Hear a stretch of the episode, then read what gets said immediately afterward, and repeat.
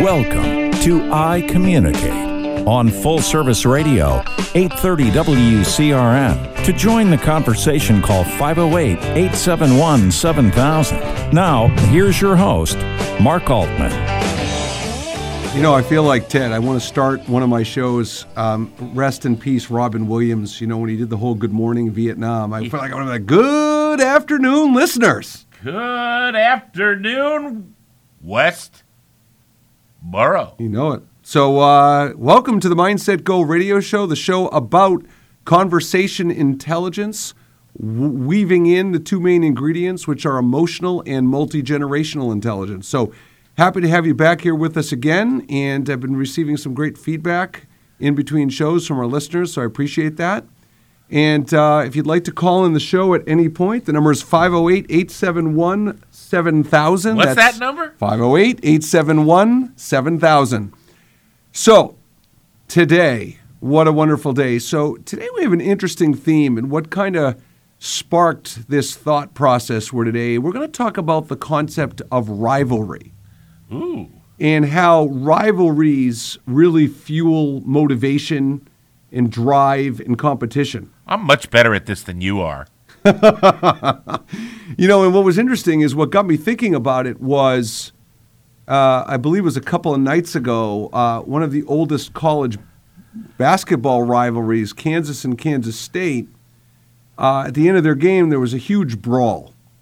And one of the players in the brawl on Kansas State, I believe, um, actually picked up a chair, held it over his head to smash somebody with it.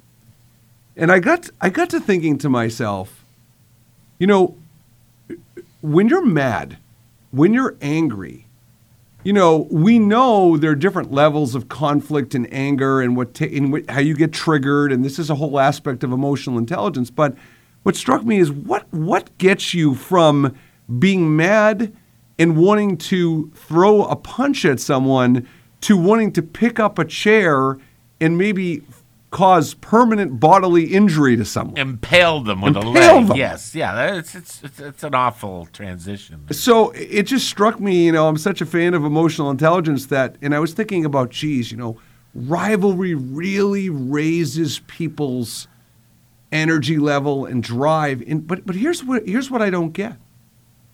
You know, Ted, when I go into schools and work with sports teams, one of the comments I make to teams all the time is, why would you get more up for a certain game than another game? It doesn't make any sense to me. So it implies that if all of the sudden, oh, this is a big team we're playing, this is a rivalry, you're going to get up for this one. Well, see, that implies to me you're you're you're not up for the other ones. Mm. And and more to the point, it it it really speaks to a difference in motivation level depending on the level of competition you're playing.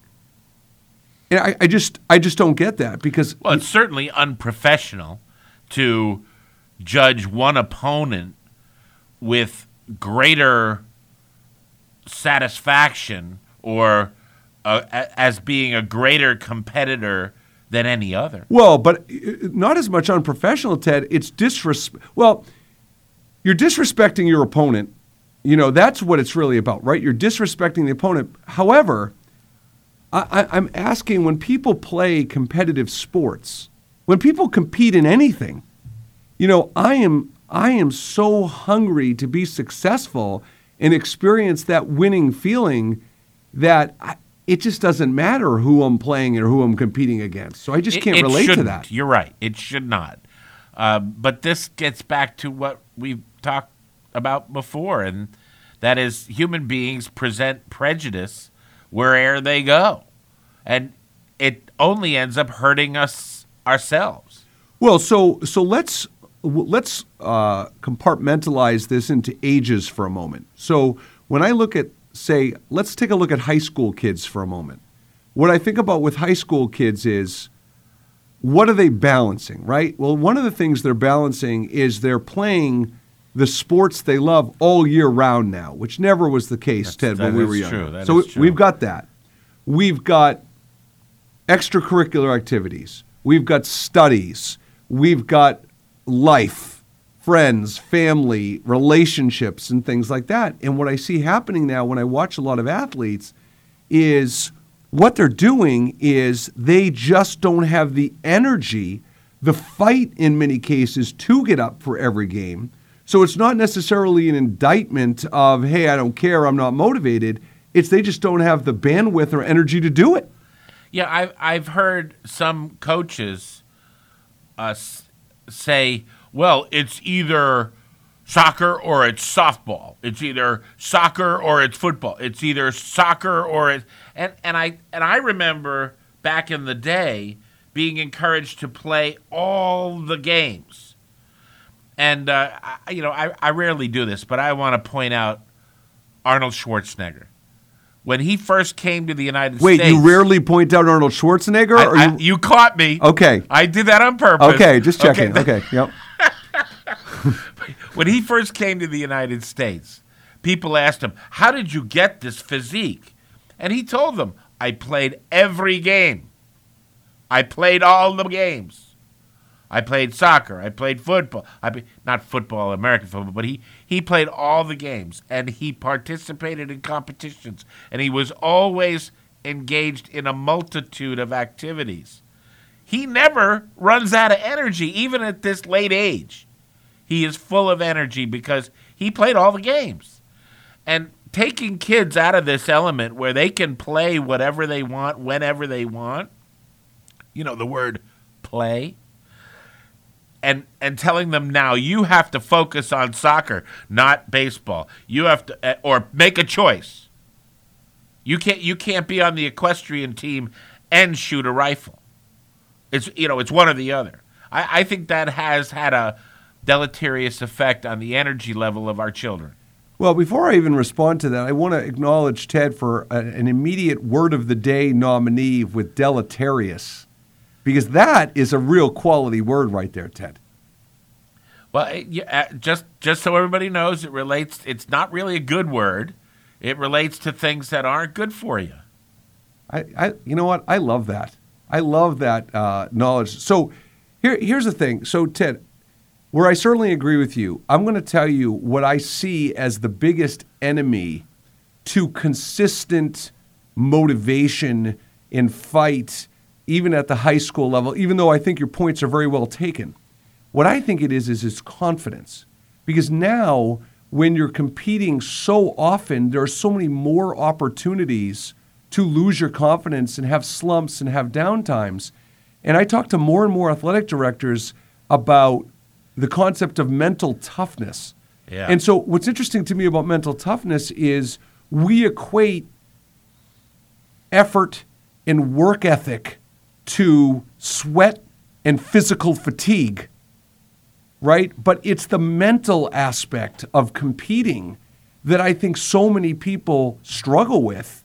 And when you're in those moments, for example, you know, and my favorite sport is basketball, so very fond of that. But, you know, when I look at a basketball player who turns the ball over or misses a critical shot, what do you, what do you see a lot of kids do? They drop their head.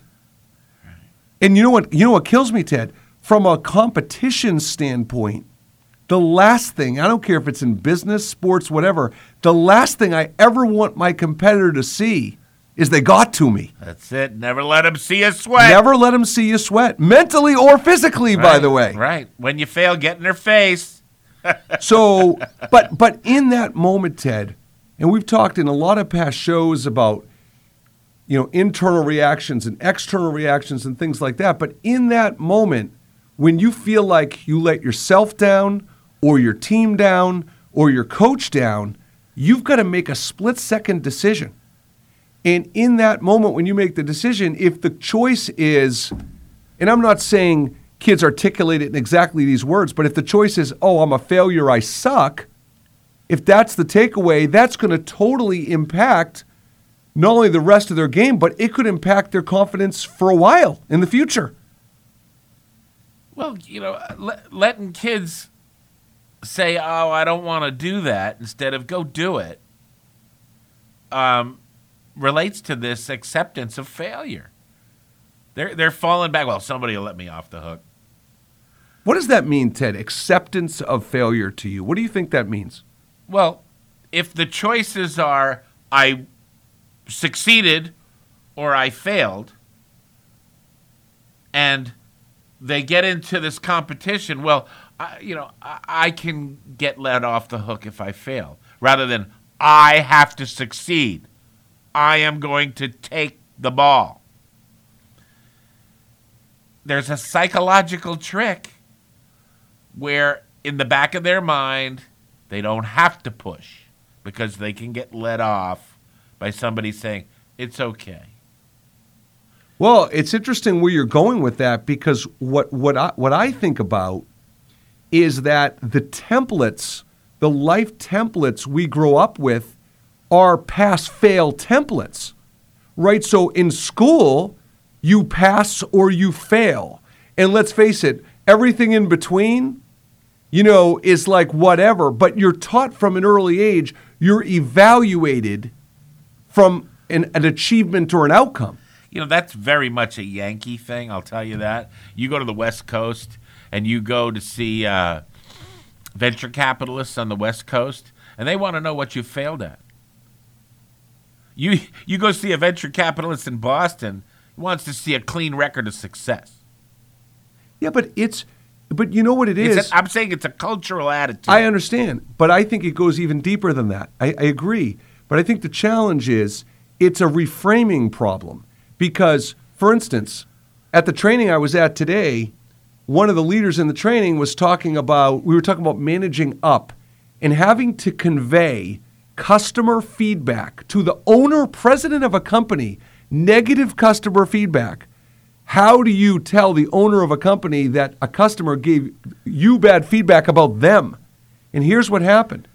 He said well you know i just think it's really hard to call out someone when you're managing up. And i said but that's just it. You're not calling out anybody. You're actually assertively communicating, presumably based on the company's core values around open, honest communication and client first. Sounds like managing up to right? me. But see, that's just it. So, so going back to what you were talking about, the way I see it is the word failure is such a, a, a, a what's the word I'm looking for? Not not a, um, not a triggering word, but it's such a polarizing word. There you go. It's such a polarizing word that when when you tell a kid, you know, you didn't fail, you need to learn from failure. It's just that word that keeps connecting right, right. They failure. keep- right. They keep, it's a down. It t- turns them down, That's not it. up. Now, when we come back from our first break, I'm going to share an experience I had earlier in life around rivalry and competition professionally that I believe truly shaped to where I am today. This is Mark Altman for the Mindset Go radio show. We'll be right back.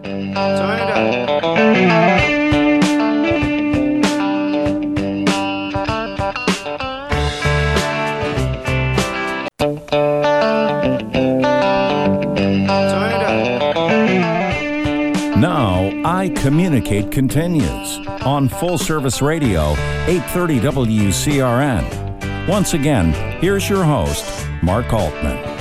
Okay, welcome back to the Mindset Go radio show. And, before I share the story that I teased before the break, I, I want to add one other thought. You know what's what's so funny to me about mindset and failure and those concepts is you look at this player on the San Francisco 49ers. His name is Raheem Mostert. This is a guy that's in his seventh year in the NFL, has been cut, I believe, eight times in his career. And what's what's interesting to me is the three areas of people that we typically idolize as humans are athletes, musicians, and celebrities. Okay, now there's politicians certainly in that mix too, but let's fo- focus on athletes, celebrities, and musicians for the time being. And how many stories do we need to hear from any of those groups about how many times they failed? Michael Jordan got cut from his freshman basketball team. The Doobie Brothers made 20 song attempts before they got their first song. Raheem Mostert got cut from eight teams. I mean, these stories are everywhere and anywhere you want to look. And yet, the very people we idolize, that we look up to, can tell us that this is part of life. This is how you become successful, but it doesn't matter. You know, uh, the Babe Ruth story is the one that always sticks in my brain. While he was the home run home run champion of the world, he was also the strikeout champion of the world. It's great. That's great. So so here's my story, Ted. So I really, I really, I'm such a big believer in self-reflection and introspection, and I really tried to think a long time where my competitiveness comes from, where my killer instinct comes from, and I really believe it comes from just playing and watching sports when I was a kid. Well, wait a minute. Can I ask you a few questions? sure, please. Are you firstborn? I'm not. I'm the youngest. You're the youngest out of how many? Three. All right. I think the audience is shaking their head up and down right now. We know where your competitive nature came from. Okay, I know I agree with you. However, what's interesting is if you break up, so that actually lends itself to a different concept. So competitiveness can play off in different areas, right? There's competitiveness in sports. There's competitiveness in professional, like your career and your business. There's competitiveness with your friends, with your family, right? So there's Right, always right. And it could also be environmental, like you had an experience. Totally. But I think you're right. I think it's definitely being the youngest is a, definitely a part of it. But I also think because I never saw my mother was competitive, but I never saw like I would never have described my father as competitive, although he was an avid marathon runner and I know he was competitive in that vein. But here's what happened, Ted. I was let's see, I was 20 28 years old. I had been working for a company that was a small division. They did work in government utilities, and they were a small division of an international staffing corporation. And so the CEO of this staffing corporation was like, listen, this municipal stuff, this isn't our core business. We're shutting it down. We're focusing on what we do. So the president of my division, who was the brother in law of this CEO, There you go. Okay. He says to me, Mark, here's what we're going to do. We're going to go to the number one competitor in the industry. I'll make sure you and I both have jobs. I'll set us up with this competitor and we'll just go work for them and take our expertise and knowledge. And he had it all planned out. He presented it to me, and I'm like, Joe, I can't do it. He goes, Why not? And I said, Because I don't want to join the big fish. I want to beat them. And he was pissed, at. He was so mad at that point that he literally, within five minutes of me saying no, he said, and by the way, their division, this division was closing in three weeks. So he says, You're fired. Right there on the spot, he fires me. So I was pissed. I was like, you know, what's going on here? So what did I do? At a young age, I was pretty good at advocating for myself. I marched up to the CEO's office in this big building, scary guy, go to see him, and I said, Sal, I told him what happened. I said, listen, Sal, I want to start my own business. I want to do this myself. Do you support me? Can I take some of the equipment, the personnel and stuff? Well, this guy, who's such an intimidating guy, could not have been more supportive. So he said, Mark, not only will I help you and support you in any way you need, I'll pay you the three week severance. Don't worry about working. Get to work it's on all your good. thing. Get to That's work on your thing. He was great. So here's the thing.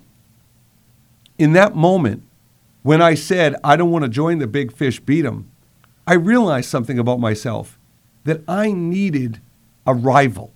I needed in this company, who's still a very successful company today, I needed that company to hold over my head to push me and to motivate me to reach a certain goal. And so what's interesting is when I think about your competition level and your drive and your passion, is it artificial to not have the self motivation and to have to manufacture the competitor, the rival, the, the, the carrot? Does that feel artificial to you, Ted? Uh, you know, personally, I don't believe you can teach people to be competitive or to be an entrepreneur. They either are genetically programmed to put everyone else behind them, or they're not. And, you know, that's why a lot of these people aren't well liked because they're winners. And when there are winners present, there are potential losers present. And if you don't have that winning attitude and yet winning point of view, then you know what group you're in. Well, you know what's funny? Uh, That's an interesting thought because one thing I've noticed about people I interact with over the course of my personal life and professional career is I there's a part of me that loves in a constructive way pushing people to compete harder. So if I'm playing when I play basketball with people, if it's just kind of like a pickup game, I'm not dirty or anything, but I will go all out. And then people see it and then they feel like, all right, well, I guess I got to raise my game a little bit, not because I'm better than them. You know, that's the way I feel about any human relationship. If you're gonna get into a relationship with other human beings like a game, okay, if you don't go full hog in, you're cheating everybody. You're cheating yourself. What the heck are you doing there? Why even play the game? Okay, but wait a minute. You said you're saying that you can't teach that drive and motivation. So if that's true, if you can't teach it, does someone who can't naturally find that fuel and that drive? Let me turn it around. no, no, hang on, When but- you go out on the game and you're there with five guys, can't you tell who I can. immediately? But I'm asking you, I can, but I'm asking you if you can't manufacture that naturally because it's not innate in you, is it okay to substitute that with needing some kind of artificial tool or carrot to push you? You know, are you talking corticosteroids here, or are we talking about personal motivation? No, we're talking a rival. We're talking about we're talking about Tom Brady at 42 years old still saying that he doesn't feel he's respected, which is garbage. But he says it because it fuels him. Okay, I, I follow you now. So you're talking about the personal motivation that will convert your otherwise pessimistic attitude to one of, well, damn it, I'm gonna get it. Yeah, exactly. Well, that that that's something. I think that's a uh, that's similar to the trigger you started our conversation here today with. What is it that drives people to pick up a chair and want to impale somebody because they have a disagreement? What is that switch that goes off in us? I mean, my oldest son, who has ADHD, I remember when he was in high school, I was trying to give him some coping skills to help stay organized and be structured. And I remember one day, I'll never forget this conversation. He said to me one day, one of the things I would give him is I'd have him leave little notes for himself, sticky notes around. And he said, Dad, I feel like I'm cheating. I feel like if I can't realize how to do it on my own, I shouldn't have to use like sticky notes to cheat. And I, I feel like sometimes our inner voice, and, and people who have worked with me know I talk about inner voice. Sometimes if you if you need to use the cheats, whether that's a sticky note to remember what you're supposed to do and stay organized, whether it's to tell yourself you're not respected, to push yourself further and to keep going, it's almost like they look at that as bad. But you know, I asked the question rhetorically because it isn't bad. You got to do what you got to do. It's a tool for the. It's a tool.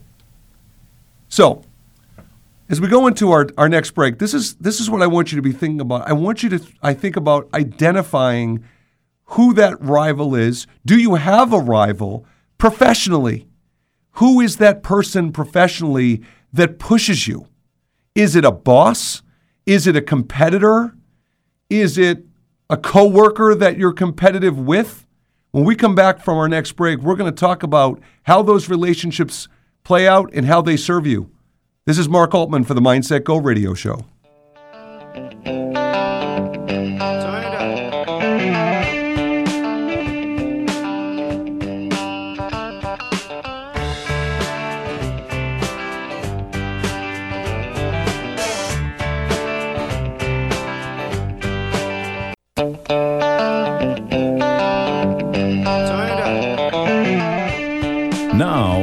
Communicate continues on Full Service Radio, 830 WCRN. Once again, here's your host, Mark Altman.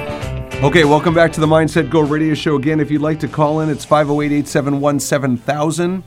And, you know, it's interesting. Um, Magic Johnson and Larry Bird have said repeatedly in interviews since they retired they don't think they would have been half as good as they were if they didn't have each other pushing on the East Coast and the West Coast. That So- rivalry. big. So I want to talk about what pushes you, right? And so I, as before the break, I mentioned, and Ted used a good word, uh, word we were talking. It's that spark, right? It's that, that ongoing spark, keeping that candle lit, that spark, so on and forth. And so we talked about three options, right? You have a coworker, you have a boss, and you have a competitor. And let's look at each of those individually. I want to talk about the boss first because I know one thing about myself. I was I was a little bit of an outlier because I was never one to be motivated by a boss. You know, for a boss in my career doing communication and sales, if a boss came to my office and said something like, "You know, Mark, three other guys on the sales team are generating these numbers and you're only generating this." I was like, "Eh, it just didn't do much for me." Because it just felt artificial.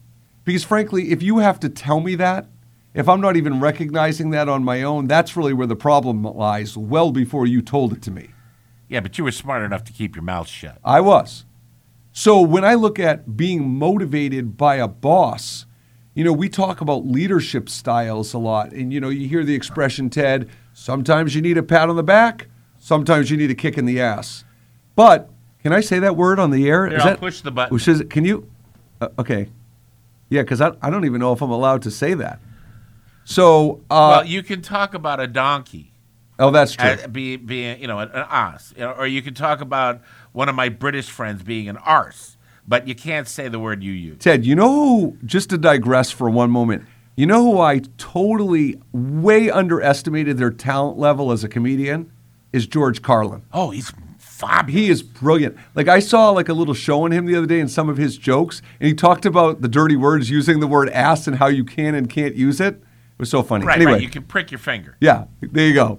So, um, so, but the point I'm trying to make is, so from a, from a from your boss coming in and telling you, "Let's go," give you a pat on the back, give you a kick in the butt, whatever it is, what you have to ask yourself is, which one are you? Because I'm going to tell you something. If you're the person, if you think you're the kind of person that needs the kick in the butt, what does that say about you? Does that say that you can't really generate, you know, motivation on your own? And and so listen, I talk about communication. Such a big aspect of communication is perception. So in the same way, if you need the kick in the butt, you may not be able to stay consistently motivated. If you need the pat on the back, Ted, what's the obvious perception there? I kind of needy. Yeah, boy, I can lose my confidence really I, you know, easily. could you come over again? So so here's the thing. You know what? We're talking about what you need to be motivated if you can generate that self-motivation or if you need others. And so here's the point. If it's a coworker, okay, and the coworker is pushing you such as and I don't want to focus just on sales, right? Could be another leader in the company that's vying for certain opportunities. It could be another leader who's achieved more KPI success than you have dep- departmentally. And if it's a competitor, you know, what is it? You want to beat the competitor. But the bottom line is, ladies and gentlemen, is when you're evaluating your own motivational skills, if I was your boss, or if I was your coach, or your mentor, or your support system, I'm less motivated on how you need to be motivated, and I more care that you know. Because just having the awareness that you need a kick in the butt or a pat on the back, and you know you have that self awareness, I'll take it. Because the people who can't identify when their motivation is declining, how to overcome that declining motivation, who to talk to, who to trust, what steps to take, that's what matters. So, Ted, you know, you've had a you've had some very diverse experiences in your career. You know, can you recall a time First of all, were you the pat on the back or kicking the kicking the butt person or or something else? Um, And- I, I've always felt the only kind of person that should be in sales or in a leadership position is a person that is fully self motivated. but that just doesn't happen. Maybe that's why I wasn't always popular. Well, let me say this. let me interject something because it's interesting what you just said. You know, one of my biggest pet peeves about leadership is I hear so many companies when I work with them say, you know, we just promoted so and so to leadership. And I said, but what did you see that gave you the indication that they can lead people? because there's this thing called leadership onboarding. And so, what it really comes down to is if you see, if you recognize someone's accomplishments and someone's value and that they're really serving the company well, and you really want to reward them, rewarding them as a leader, and that might be what they want, but are they ready? Are they prepared? Do they have the requisite leadership skills, such as knowing how to motivate and inspire other human beings? And we're putting too many people into leadership positions that don't have the competency or skill set just because they're doing other things well. Or they earned a certain level on the bean counter thing. That's right. If if you don't if you're not self motivated and able to demonstrably share that with the people that you work with, then you're not a leader. That's that's one of the prerequisites of being a leader. Well, and, and that's a great point, Ted. And one of the things that le- I hear a lot of leaders say things like, I'll say to a leader, Boy, you seem really self motivated. You know, what are the keys? You know, how do you push yourself and drive yourself? And they'll say, I don't know, I just do. Just do it. I just do, which is the innate aspect you were talking about. However, here's the problem it's one thing to know how to motivate yourself, it's a whole different skill set to know how to teach that secret sauce to others. Yeah, well, that's why it's lead by example because through example, people absorb things through os- the words osmosis. Uh, but y y sometimes this self motivating example perpetuates itself. So, Ted, let me ask you this. You're talking about leading by example, which is a tremendous form of leadership. Okay? But here's my question for you Is leading by talking overrated? Is it becoming extinct because someone who gives the pep talk and the motivational speech? This is and, and, and when we come back from our next break, we still have a few minutes to go, but when we come back, I'm going to talk about the concept of a motivational speaker because when we rely on the words, when we rely on the pep talk, it just doesn't seem half as good Yeah, the, the as leading by doing. The pep talks should be short and concise. And unfortunately, people who get into the position where they're required to give a pep talk are often the same people who love the sound of their own voice. So rather than it being short and concise, it ends up being long and monotonous. And that, you know, is a, a whole nother animal. Well, you know what, Ted? I I have learned that, and I think the short and concise point you're making is interesting because I have learned that the feedback I received over my career in sports and business is that the best pep talks I give are the ones that remind people what they already knew. And you know, I had a woman this morning who said- Affirmation right? is so powerful. affirmation. And so I had a woman this morning who, at the end of the training, a very talented leader, and she said, Mark, this was really great because you validated things that I always thought were really good approaches in leadership. And you also reminded me of things I've gotten away from and I've forgotten about that I need to go back to doing. That's a worthy goal right there. That's it. And so, yeah. And so we, uh, Ted, we have a caller? Yes. Okay. Who do I have on the line? Welcome to the Mindset Go radio show. Mark, Matt from Amherst. Matt, how are you? Uh, I'm fantastic, buddy. Love love the show. Two things, two quick points that I need to make before I get into my real point. Uh, one, Ted. I'm also a big fan of Schwarzenegger. Just think he's, uh, I think he's a wonderful example of everything that can be. You know, he's not flawless, but also a big fan. And two, on another note, I can speak from personal experience um, when it comes to Mark and basketball. He's brutal. He's an absolute hack. He was the Rick Mahorn of the neighborhood growing up. Oh, Matt, man, I love it. You know something? Let me tell you. I want to tell you, Matt, uh, and before you get to your point, I want to bring something up. So, Matt is a high school friend of mine and a great guy. But, Matt, if you, without going into too much detail, if you would briefly share some of the growth you've had personally, because you and I have talked about that and some of the transition you've made and how you were able to do that. Sure, happy to. So, I am one. I like Mark says. I've known him for a long time, and I've I've lived a roller coaster. I've had my ups and my downs, and I can say without fail, uh, or without question, I, I put everything on my own feet. Um, I was given Grew up a wonderful two parent family. Never questioned whether or not I was loved. Never wanted for anything. Yet I failed multiple times. Yet I've also picked myself up multiple times, and that's one of the great lessons I've learned. Uh, one, not to feel sorry for myself. Uh, and two, that I control my own destiny. And, I'm, I'm a firm believer in that because I can honestly say I've screwed up as much as it is to do as it is possibly human. Yeah, but but but Matt, let me just interject. There's two things that you said that really resonate. One is you're, you're owning your behavior; you're accountable Yes. for it. Absolutely. And the other thing is your recognition that you have choices. No one has Absolutely. a. You can do what you want to do. You're right, and you know it's funny. I, I I come back when people ask me about this because I'm not shy about about sharing my story. I'm not I'm not proud of all the things I've done because I've made a lot of horrible mistakes in my life. But if anybody is out there recalls the Al Pacino movie Scent of a Woman, when he's giving his great speech at the end, talking about his life, and he says, "I've always known." The right path and the wrong path, and why they and not to. I don't want to touch place. Why do people not do the right thing a lot? Because it's too bleeping hard.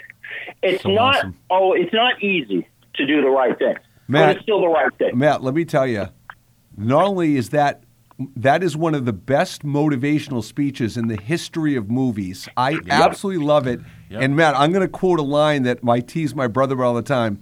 Remember when Al Pacino says, "I'll take a flamethrower to this school, the bad school." Yep. That uh, it's a but but your point's well taken, Matt. And you know, Matt, if you'll stay with us, I know we have to head to break, but if you'll stay with us, we- I'd love to continue with uh, your primary reason you I'll called. be here. Okay, Can I You got add it. just one word? please, Yes, Ted. sir. Hooah! This is Mark Altman for the Mindset Go Radio Show. We'll be right back.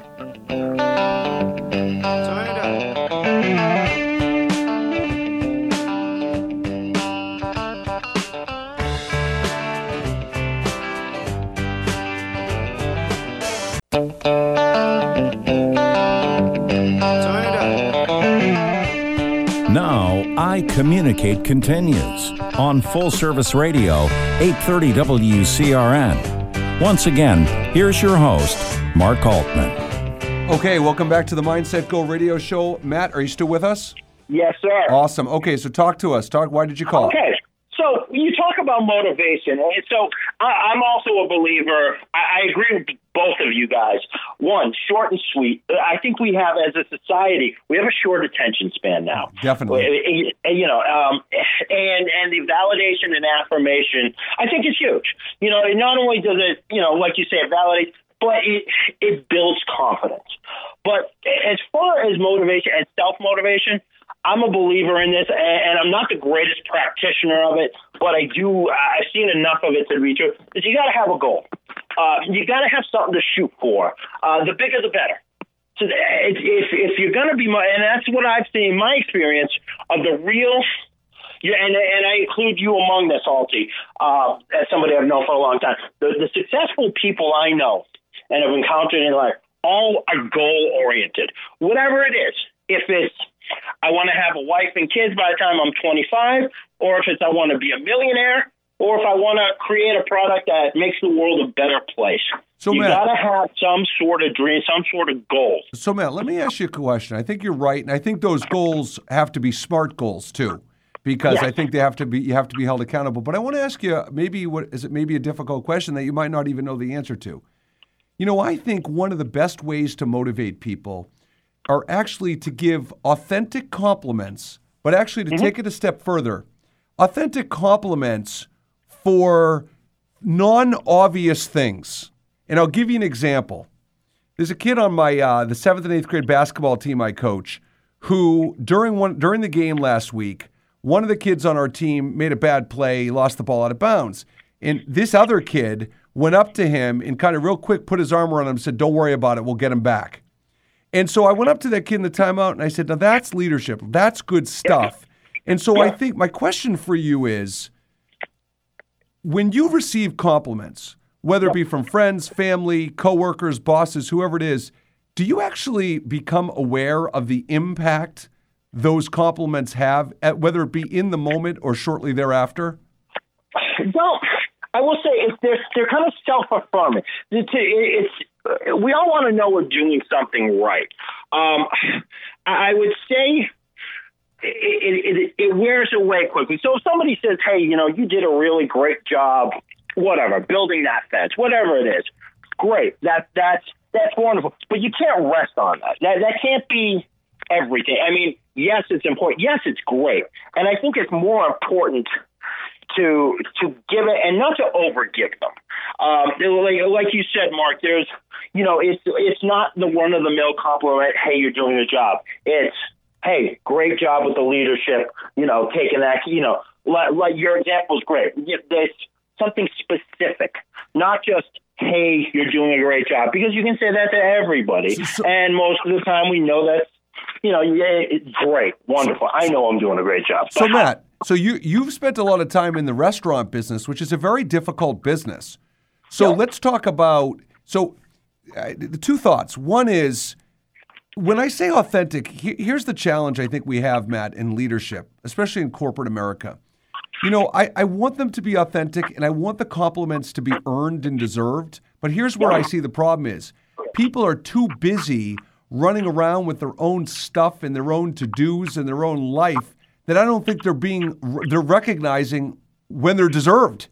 I, I, I just think I just don't think there's there's many more opportunities for for recognition and compliments. And here's my point to you: if you're managing a restaurant, and let's mm-hmm. say the restaurant has had terrible two weeks of business, Yep. and you're feeling down, maybe the staff is feeling down, and the owner of the restaurant now, now picture this, Matt. You're you're feeling down, your mindset's down, and the owner of the restaurant comes up to you and just walks up to you at the end of that second week and says, "Hey, Matt, I just want you to know that." even though we've been struggling the last couple weeks, your leadership is one of the few bright spots we have. Now, you tell me, Matt, how much that would shift your mood and attitude on a dime. You know, it does. And, and and Mark, it's funny you say that because I've been in that experience in, in that exact situation. I was on a sinking ship for one of my two of my closest friends. Um, one of them, you know, one of the owners who was the anchor and dragging us down, and the other one was with me bailing furiously. And he did exactly that. He said, you know, I, you know, I think I think you're doing a great job, and gave me specific examples. This, this, and it does. It's it's fulfilling. Um, it, it, it, it probably should be done more, but it has to be done honestly. Um, there, it does nobody any good for you to just try and pump somebody up if they're not doing a good job. This goes back to Um, what you were saying about manufacturing. Yes, exactly. yeah. And, and, Absolutely. go ahead, go ahead, Yeah, Matt. go ahead, Mark. No, I No, was- go, Mark. Go, Mark. I, Go was- I was ahead. going to say, so what's interesting though, Matt, you, you made a comment that got me thinking about something, and that is that you know people like to know they're they're doing a good job and they're on the right track. But what's interesting is what we haven't talked about on the show that should be a really powerful motivator is improving the quality of your performance in your work. So, for example, if I'm a graphic designer, if I work on websites, if I'm a salesperson, I don't care what the job is if your confidence is fleeting and can go up and down and you're starting to see traction that you're on the right track that little nod or even a few nods to say no hey you are on the right track. You're doing that you know what's crazy that not only can empower you to be confident and move forward and i don't care what anybody says who's listening to the show that can change your life Absolutely. Right? I, I, I agree 110%, Mark. But, uh, but on the on the opposite side, what I will say uh, is that sometimes it makes no effect. Because here's the as humans, we're different. Not every not every shoe fits for everybody. You know, some people, like you said, some people need a kick in the you know what. Some are, are self motivated. Some people get, that will work, and that's it. Does, but that doesn't matter. Give it out. Don't ever stop trying to motivate that person. And what I would say is to, to the manager or to the motivator, don't get down when you, when your plan doesn't work. When you're trying to motivate an employee or a friend or a family member or whatever, try something else. Now, listen, Matt. Uh, now, I, we, uh, first of all, I'm so grateful for your loyal listenership as as a friend and a listener. But this is the thing, Matt. I want you to spread the conversational intelligence mindset go radio show. I want you to Go out on the social media and tell everybody what they're missing. And they're missing you too. Come on. that might not help your listenership, Mark. People don't. People are tired of my voice. That's so awesome, Matt. Hey, Matt, thank you again for calling in. Always, always love to hear from you. And uh, we shall talk soon. Yes, sir. Love the show, guys. Have a great day. Thanks a lot. So, look, in the final few minutes of the show, there's a couple of points I just want to really leave our listeners with today. You know? Excellent. And, you know, Matt talked about, he, Matt brought us full circle, right? We started talking about artificial cheats and motivators. And so Matt talked about having something to shoot for. And you know something? It's really important that if you if you really don't know how to get yourself disrupted, how to change your energy level, your mood, your motivation, I don't care if it's within the same day, I don't care if it's over a period of time, it doesn't matter. But if you really don't know, then we should talk. Either talk to me or talk to someone else who you trust and who really has the skills and knowledge to support you. Oh, I'm so glad you said that because one of the terrible things about being an entrepreneur and working by yourself is you can break your arm trying to pat yourself on the back. Yeah. And going out and talking with other entrepreneurs or other people or having someone like you come in and discuss the facts of your business is is really so helpful. Well, and I think I think to Ted's point, you know, I actually uh, facilitate a, a masterminds group for executives and business owners, which which has been really successful. We've done it the last couple years. But every time I talk to entrepreneurs, I always start with fears and confidence because eh, you know everything starts with the mind. Ted and I have said it so many times on the show before. Whatever goals, whatever drive, you, you got to have your head straight, and that's a that's a tall order. So Anyway, thank you for listening to another edition of the Mindset Go radio show, a show about conversational intelligence. And today we talked about self motivation. If you want to learn more about Mindset Go, please reach out. Uh, send an email at info at mindsetgo.com. Call us at 978 206 1535. And look forward to hearing feedback from the show or if you need anything around coaching, consulting, speaking, or training. Hope you have a wonderful rest of the week. Ted, thank you as always for partnering and Thank you, producing. brother. And have a wonderful time. Turn it up. You've been listening to I Communicate with your host, Mark Altman. Join us again each week at this time on Full Service Radio, WCRN.